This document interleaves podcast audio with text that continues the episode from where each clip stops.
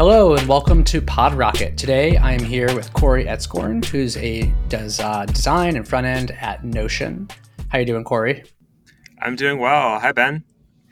Yeah. Well, hello. It's great to be with you. And maybe we could start by just giving like 30 seconds on what Notion is. I feel like Notion is pretty popular nowadays, but maybe in case there's anyone who doesn't know what Notion is, you could just introduce the company you work at, and then we can talk about some of our topics for the episode.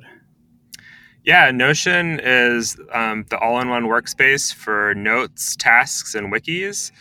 So it's basically combines a lot of tools into one. So it's like Trello, Google Docs, project management, like all these things put into one platform. So it's basically Notion runs on Notion, and you can run a whole company on it and do everything in one place. So pretty cool. I recommend it. Yeah, well, what we're going to be talking about today is you recently kind of wrote this blog post about how the team at Notion migrated the marketing site over to Next.js, right? And I thought you did a really nice write-up. I read it. But it'd be great to kind of talk through that, go a bit deeper maybe in some parts than the blog post did, and really understand the why, some of the technical reasons, some of the technical challenges you had during the project, what the learnings were, because I think it's a common situation now with the rise in popularity of Next.js. A lot of people are thinking about migrating something that's built in a legacy system over to a modern Next stack. So maybe you could give us a kind of an introduction to what originally facilitated the thinking, like why did you want to migrate in the first place, and we can go from there. Yeah, so I've been at Notion for almost 3 years now. When I joined, we're still around 15 people, which is pretty small. And the whole marketing site was actually just an extension of the app, because the app is built with React and it's all client side. So we basically just grabbed components we had in the app and we created a marketing site. We already had a button, we already had a title component and stuff. So we're like, we should just reuse it. So that's kind of what the state of things was when I joined. And we worked that way because it was fast. We had all these tools available, but it wasn't the most scalable for a few reasons.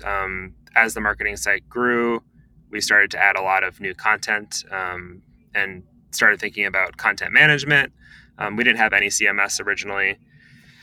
We needed to add things like a blog, customer stories, lots of new dynamic content, and we obviously wanted to harness like the SEO value of all this content, and a client-side approach.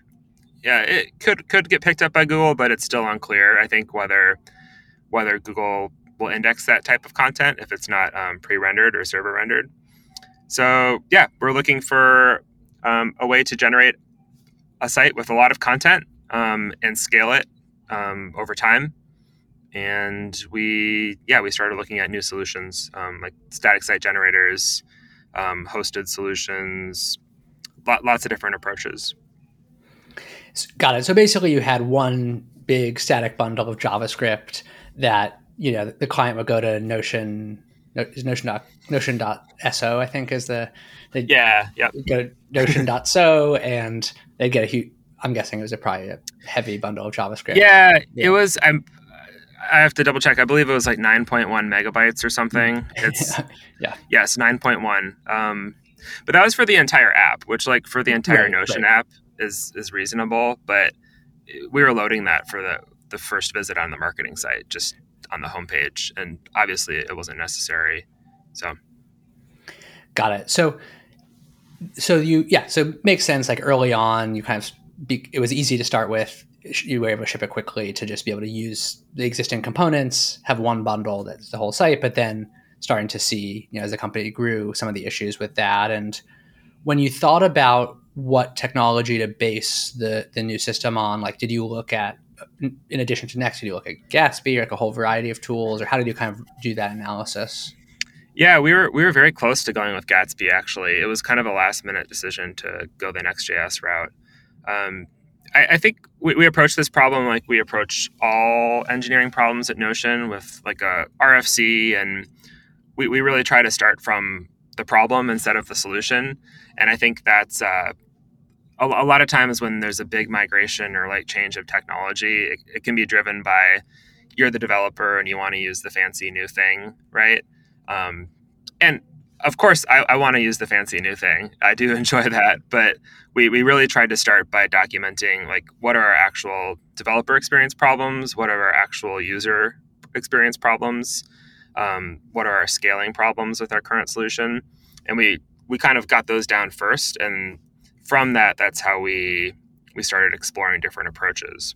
So, and you know, you mentioned choosing Next, kind of a last minute thing. Like what about Next made you go that, choose that at the last minute?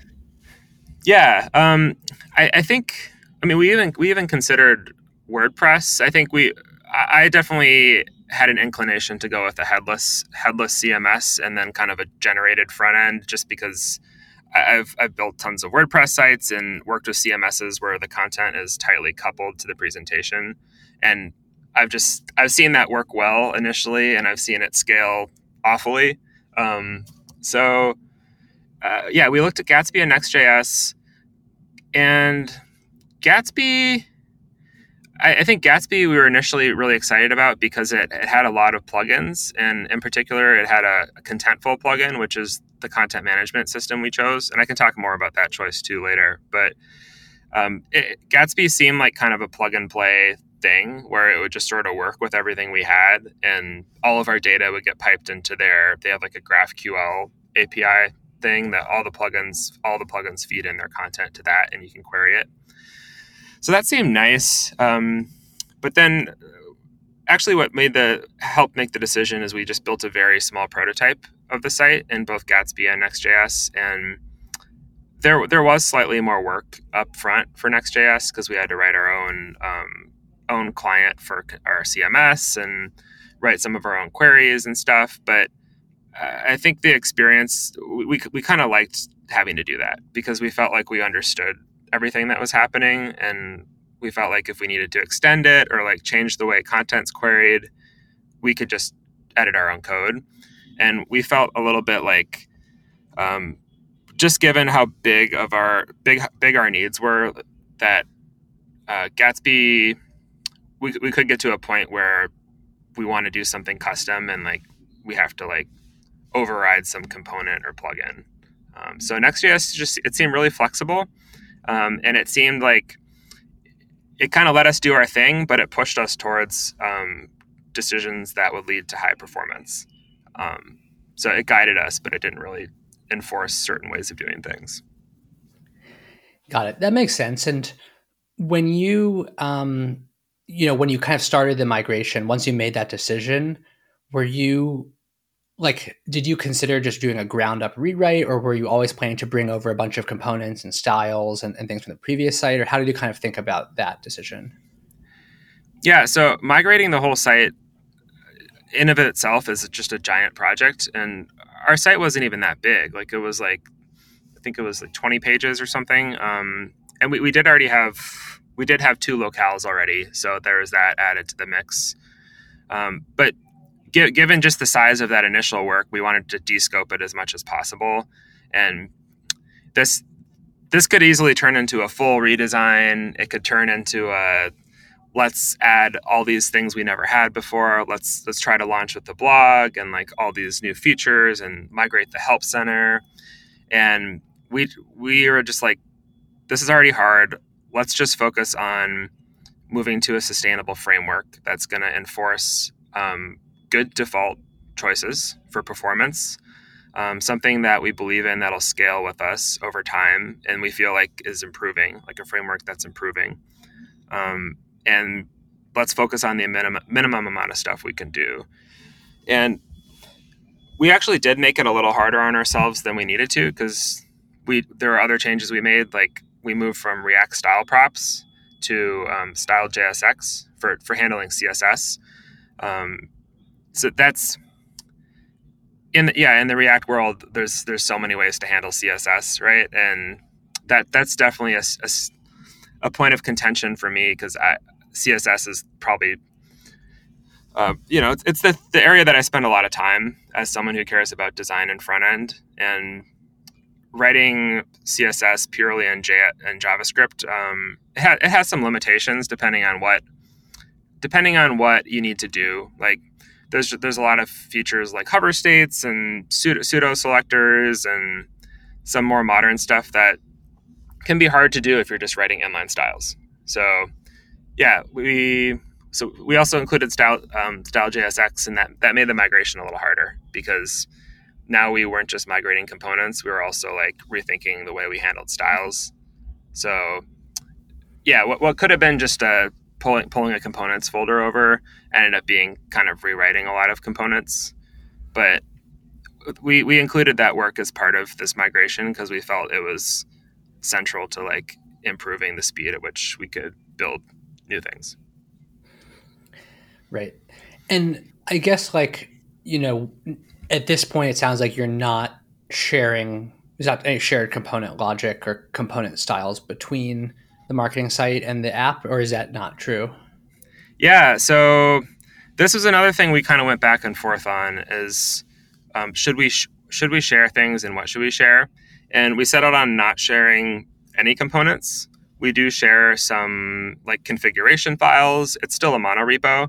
So the marketing site lives alongside the app. It's just in a separate directory. So we have kind of like an app directory, a marketing directory, desktop app directory, and then we have like a shared folder. And the only thing we really share is configuration and some like helper scripts and things like that, like maybe font definitions. But components are totally separate.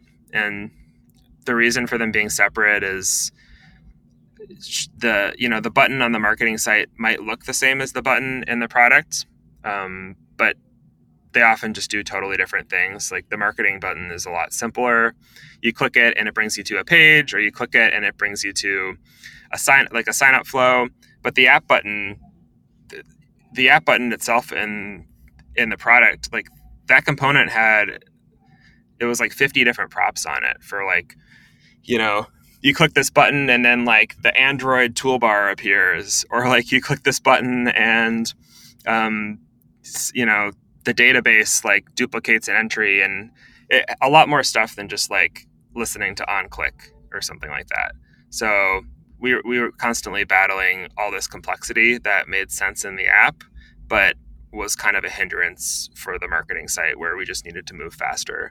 So that's why we decided to keep components separate. Right. I imagine you may have had some like kind of issues with testing and stuff where it's like developers who are iterating on the components within the app, they have tests that they're running on the app, but then it could break something on the marketing site. And so you need a test suite that crosses both. Right. Yeah. So it is still, this is an area we're still kind of figuring out. So it is still a monorepo, and to merge code into the marketing code base, we still run all the tests. It's one CI workflow for the app and the marketing site. We updated it recently, so since they are in separate directories, we do run a diff check, and if we only run the marketing site CI checks if changes were made to the marketing directory. So that speeds up the deployment of the app. But it is kind of nice because there are some areas where we want to make sure there is consistency. Like the marketing site does rely on a few server-side APIs. And since they're in the same monorepo, we can actually use TypeScript between these different directories to make sure the shape of the APIs we're consuming on the marketing site match the shape of the APIs on the server. So there are some nice areas where having the CI shared makes sense, but it can also be frustrating. So one of the things in the blog post that I thought was interesting is you mentioned how on the marketing site, you have like an embedded demo of the actual product. And that was made easy by the fact that it's a shared component library. You can just use some of the components for the app. Is that still something that you do, and did you have to change the implementation? Yeah, so there are certainly advantages to sharing things. Like, actually, before I even joined Notion, I remember going to the marketing site, and on the homepage, you could just start using the app in sort of a little sandbox window, and you could start dragging tasks around on like a Kanban board. And I remember seeing it and thinking, like, how is this? what is even happening here? Like, how is this all, you know, I feel like I'm in the app, but I'm not. And I remember like kind of inspecting Element and seeing, oh, this is all like a React app. It's all the same thing. And that kind of blew my mind. But so yeah, when we launched the static marketing site, we did take out the live demo portion. Not because we had to, just because it was another thing that would add to the scope. We are actually going to bring it back a little bit. So we just launched a new template gallery where you can, on the marketing site, and it's static Next.js pages for each template. And it's, you can search for like a meeting notes template or whatever, and you can also click on it and you can preview the template. So we're going to bring it back, but the way we're doing it now is it's just like an iframe, and we have basically an endpoint we load into the iframe where we pass the template ID and you can interact with it. So it's using the same code as before, except for instead of pulling in that 9.1 megabytes of JavaScript to every page, we're just loading it into an iframe when we need it on a specific page after the user has like clicked a button that says, hey, I want to load all this and like try the experience out. Got it. Yeah. No, makes sense. And seems like probably worth it for the performance gains to use that approach. You know, maybe on that topic of performance, like what does performance look like now that you're you know, launched on Next? Like, was it immediate, just boom fast, or did you have to do any work to kind of iterate on performance after you kind of built the prototype? Curious to learn a bit more about that. Yeah, so our initial scores when we launched last February with Next.js, they were all super good. Performance was like 97 out of 100. Every other score, like on Google Lighthouse, is in the 90 kind of range. But I think the thing with performance is even if you have a really great framework like Next.js or Gatsby, you have to watch out for it and you have to watch over it, right? So all it takes is adding a few third-party scripts or like some sort of add tracking pixel thing, and before you know it, your JavaScript has gone up again. So yeah, Next.js is really good about on the page-by-page like route basis enforcing like, you know, doing code splitting and keeping those JavaScript bundles down, but you do still have to be diligent about stuff you add that could affect the whole site. Especially to like the head section. So if we don't actively work on performance for 2 months, it tends to go down. And we actually just worked on it for a few weeks, just going through what's all the stuff we've added in the last, you know, since we launched the site that could be slowing it down. And there's also new features too, right? So Next.js releases new versions, and like now there's AVIF support for images, which is like an even better image format than WebP.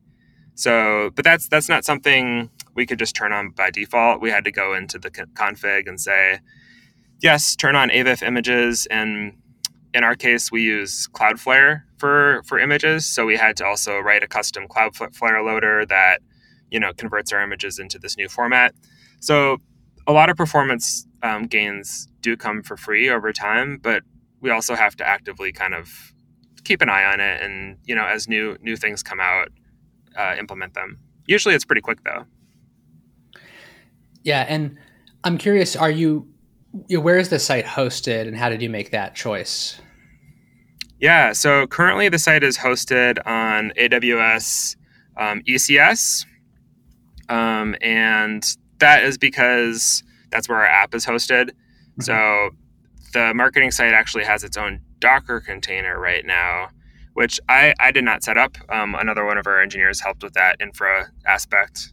But we put it on ECS because we already have all the security side of things configured for Amazon. And it was just adding another service, essentially, so we could kind of replicate something we had already made and knew was secure.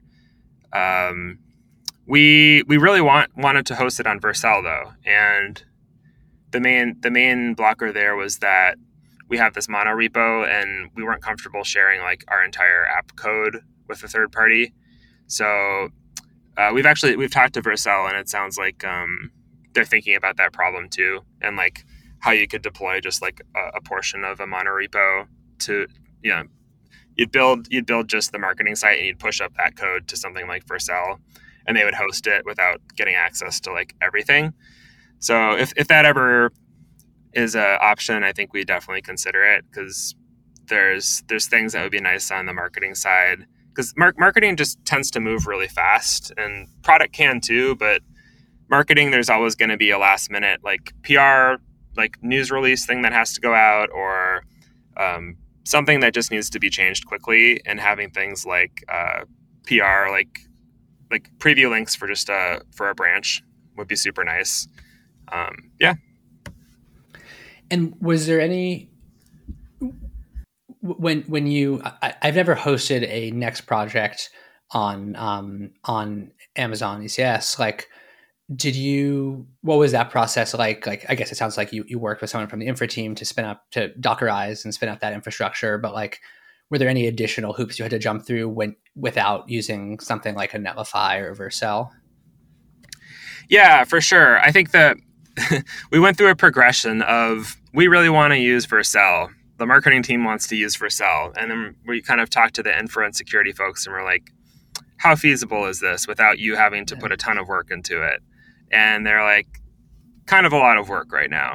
And so then we started thinking about other options, which were, the first thought was, this is a static site. Let's build the site and we'll output it into, we don't even need a new service or a new Docker container. We build the static site, we upload it to the existing ECS, and the router, our existing router, knows which pages are Next.js, and we just send them there. But then we have a team of content authors now, which is, it's like 6 people who are writing blog posts, writing help center articles, guides, adding templates to the template gallery. And the static site has a lot of limitations on the content authoring side because if they were to publish a new blog post, not only would they have to wait for our marketing site to rebuild, but they'd have to wait for the entire CI to pass for our app. So we're talking like, after things are deployed and caches are cleared and stuff, we're talking like 30 to 45 minutes of, you know, time between you writing a blog post and it either being out or you seeing it. So, but Next.js has a lot of really great solutions for this. They have preview mode where you can basically, it switches from a static site to pulling in client side just for previewing purposes. So you can click a link in your CMS and you can go to your blog, for example, and see the thing you just wrote immediately without, and bypass the, you can bypass the static build step. And that's something we really wanted.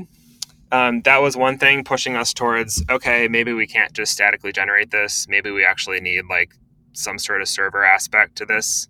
Because we don't have to write any server code for that, but Next.js needs server code to handle the API that triggers this preview mode. But I would say the thing that really pushed us towards having the separate ECS container was localization.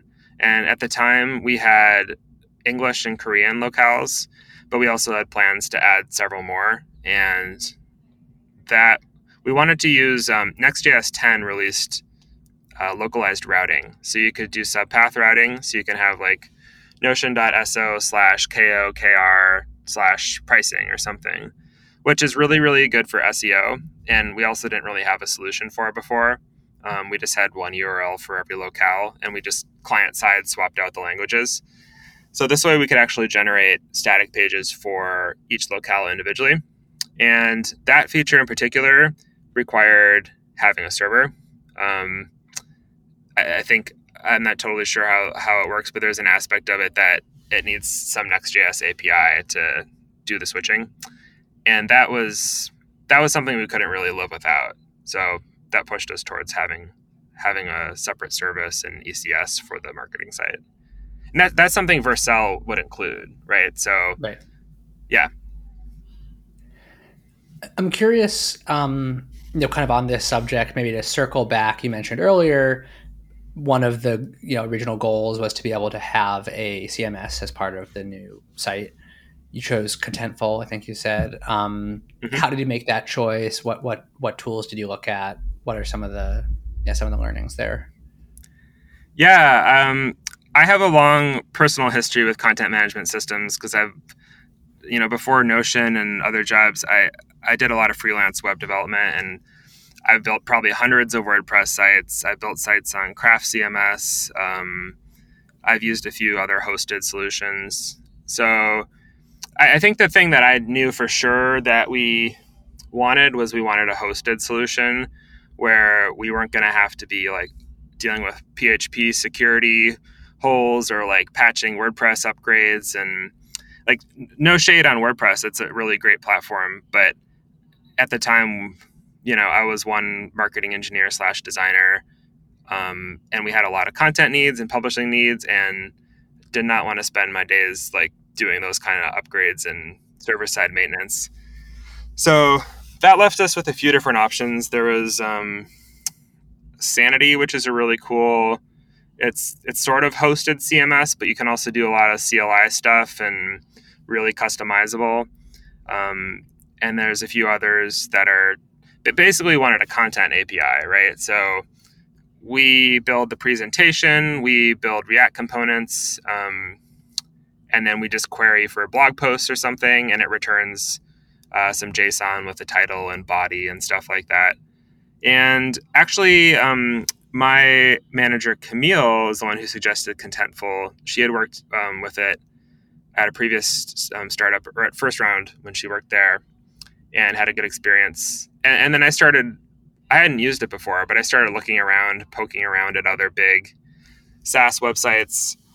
And I looked at the Intercom website, I believe, Figma, a few other sites. And I just noticed that a lot of big SaaS companies, under the hood, you can see that they're using Contentful. And, it's kind of like, I was probably convinced by just the social proof aspect that a lot of big companies had scaled with this thing. And, content is a hard thing to migrate. And it was really important that whatever we chose was going to scale with us as we added internationalization and tons of new different types of content. And I've actually talked to the folks at Contentful too. And a lot of people have a hard time wrapping their head around Contentful initially because it's, one, there's the headless CMS aspect, which is kind of a departure from, I have this theme or something. And then the other aspect is they think of themselves more as like a content API than a content management system. So a traditional content management system, the content kind of mirrors the structure of the page, right? So you have like a title and then, there's two images up here. So there's going to be two fields to upload images. And Contentful is structured more like a Postgres database or a relational database where you have like a content type called post. And you also have a content type called page. And a page can pull in posts. And like everything is kind of networked in a way that is very engineering-y.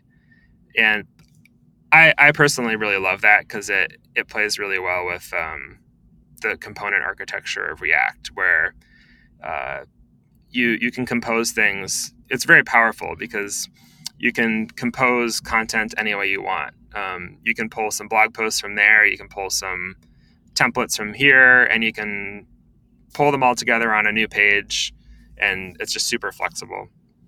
So earlier you alluded to the fact that you're using TypeScript as part of the new site.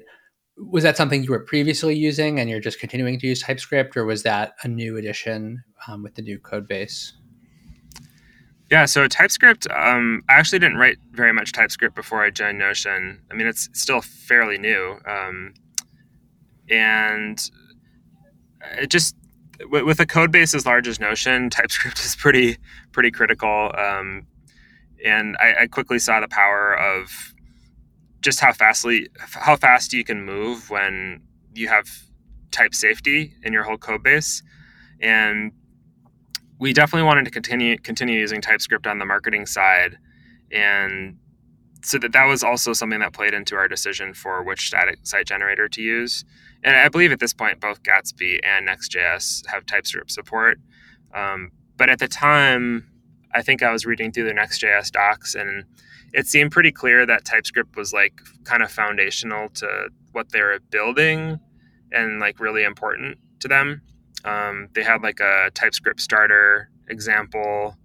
And the other area where TypeScript is super critical is, since we are using a headless CMS, Contentful, we have this really cool script that hits a Contentful API. And this Contentful API returns the schema for our entire content management system. So it says, you know, we have a content type called post. We have a content type called template. You know, template has a title, and it says whether it can be defined or undefined. It says if it's a string or if it's a number or if it's a relation. So we have a script that we run. It's a CLI command. It's like Notion build Contentful types or something. And it generates, it hits the Contentful API, and it generates this type definitions file in our code base. So whenever we make a change to our Contentful schema, we run this script, and we instantly know what the shape of our data is on our marketing site, which with Contentful in particular is really important because things can get nested really deep where you have a blog post, but then the blog post pulls in a content type called person, like for the author, and person has a profile photo, and they have a name, and they have a job title. So you can end up with a JSON structure where it's, you know, 4 or 5 levels deep. And if you TypeScript, when you're especially in VS Code, you could type post.fields.person.fields.name, and like that even there is like a lot to kind of remember. And with TypeScript, you get the auto completion, and also it's you always forget like which CMS fields are optional and which ones aren't. So it prevents a lot of build errors too, because that's something we've struggled with is since our marketing site is in the same repo as the app, issues with content, like if we accidentally publish a blog post and there's a missing field or something, it can really screw up deployment because the whole marketing build breaks, and then that CI step kind of falls apart. So TypeScript definitely eliminates a lot of those issues because we know what the shape of our content is and can anticipate it. Yeah, I mean, that makes a lot of sense. And we've spoken on a couple of different episodes about using TypeScript in a similar capacity, like for example with GraphQL. If you have a GraphQL API, you can get that type safety across the API layer into your code base because of the fact that GraphQL has types. And so it sounds like a pretty similar approach here with getting the types from Contentful. Yeah, we've wanted to test out GraphQL queries for a long time, especially now that you can have type safety with them. I think I just sort of had like an aversion to GraphQL just because it is like can be a lot of abstractions and stuff. I kind of like just the simple JSON response. But what we found is that now that we have all this content in our content management system, we're trying to use it in more interesting ways where we have pages that like pull in a lot of different content and try to relate it all. Like a page that's like all the content related to data, like Notion databases. And we want to show all the blog posts about Notion databases and like all the Help Center articles. And in those cases, GraphQL could be super cool because that's a case where we could kind of define our own schema for like what we want to query and show on the page. And yeah, if you're querying all those things separately without GraphQL, you end up with just these giant JSON responses, right? With, you know, you probably don't need a bunch of the stuff in there if you're just trying to show links to a few pages. So, yeah, makes sense. I'm curious to hear a bit about once you built the new site, tested it, ready to launch, how did you do the migration, and you know what kind of changes to your configuration or your kind of server side configuration within AWS did you have to make to launch successfully? Yeah, so launching, I mean, the easiest way to do this would have just been to launch the new site. And you could do that, but, you know, we get, you know, millions of visitors to our marketing site, and we have to, it's pretty risky just to launch a new site, even if we did a lot of QA and testing. I think we would have been more comfortable with just turning on the new site if it was fully static, but since there is also this server-side component and it was going to be running an ECS, we really wanted to make sure we're ready for the load of all those visitors. So the way we set it up is we have an experiments framework that we use to launch new features in the app, and that is one of the things that's shared between the marketing site and the app.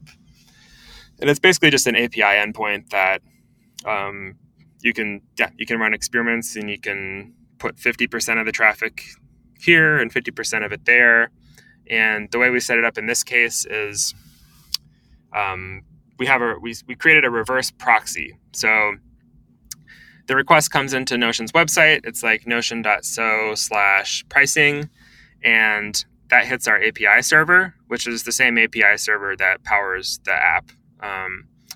And the API server sees a request, and we have a list of, it's a manual list we just keep of like all the routes that are marketing routes, Next.js routes. And the API server parses that request, checks that list. If it is a marketing route, it'll just forward the request through this reverse proxy to the Next.js container. And it's pretty seamless for the user. There's a lot going under the hood. And if it's not a marketing route, it'll just, the API server will handle it, and it'll return like a Notion page, for example.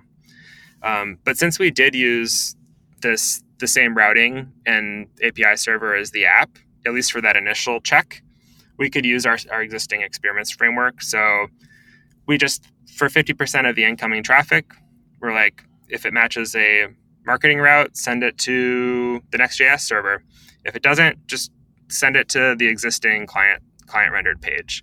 So that way we could have two versions of our pricing page, for example, running at the same time, and we could slowly scale up traffic to it. We did it over like 2 weeks, and yeah, there was no issues with server load, and we scaled it up. And then after we got to 100%, we just sent all the traffic to Next.js, and we had the fun task of, you know, deleting a bunch of components from our component folder. And that's always a little tedious, but it's super rewarding, I think, to see. Like, it was really, I think everyone in the company was really excited to see the separation of concerns finally, where it was really clear, like, hey, if I change something here, it's going to affect the app. Hey, if I change something here, it's going to affect marketing. You know, if I change the color of a button in this marketing folder, I don't have to worry about, you know, millions of people having a different colored button in their database. So, in their Notion database. So I think it was really nice. So Corey, I guess overall, like, you know, you successfully launched this project. I mean, it sounds like you achieved most or all of your goals. It was, you know, a big win for the team. Like, for folks out there who are thinking about doing a similar migration, whether it's to Next or a different tool, like, what are some of your learnings, overall tips and tricks, or just things people should be aware of if they're embarking on a similar journey? Yeah, for sure. I mean, I guess we did our best to like scope this project down as much as possible, and I still feel like there was a lot.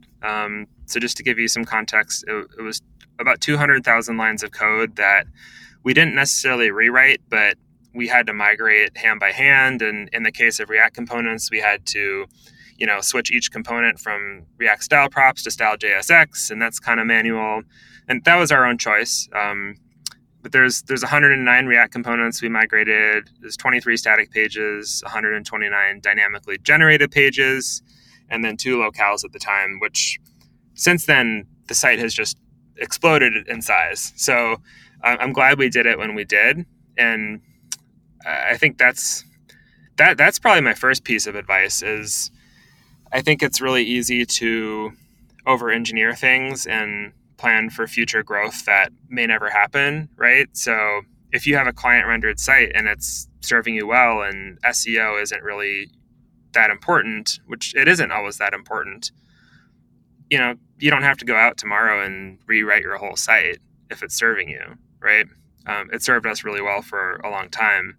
But if, you know, search engine visibility is critical to your business and you think it could fuel future growth, if your developer productivity isn't as strong as it could be, if you're tired of like wrestling Webpack configs to get code splitting and things like that, if you're someone who's coming from like Rails even, where you really like the sort of convention over configuration approach where a framework like Next.js steps in and guides you down a really great path but doesn't totally enforce it, I think all those are really strong reasons for considering something like Next.js or Gatsby and going the static route. And I know the first time I built a static site, it was with Jekyll, like a personal blog, and that was probably 6 or 7 years ago. And I remember feeling like it was sort of like a static site was a step back where you can't do server side stuff. And I'm like, well, that's kind of silly. But I think just the current landscape of static tools, especially Next.js, is so far from that world, and it's come so far where Next.js has API routes where you can run API endpoints in a serverless way. And there's all this stuff you can do that's incredibly powerful, and it's fast, it's performant, it's user friendly, it's a joy to work with and work in, and I've never really encountered anything where there was going the static site route was a blocker or a limitation to what we could do. It's only really pushed us forward and empowered us to build the best marketing experience we can. And I'm also really excited to try using it for like a full app, because you can actually build full apps on top of these frameworks too. I can keep going about that, but no, I mean, all super valuable insights, I'm sure. And congrats on the success of a big and important project. So I think we're just about kind of coming up on time on the episode. So Corey, it's been great to have you on the show. Really appreciate your time. And we will post a link to your blog post in the episode description for anyone who's interested in reading and getting a bit of different detail than what we covered today. But it was great to speak with you, and really appreciate it. Cool. Thank you so much, Ben. Thank you, Kate, for having me. This is really fun to talk about code and Next.js and content management. Ooh.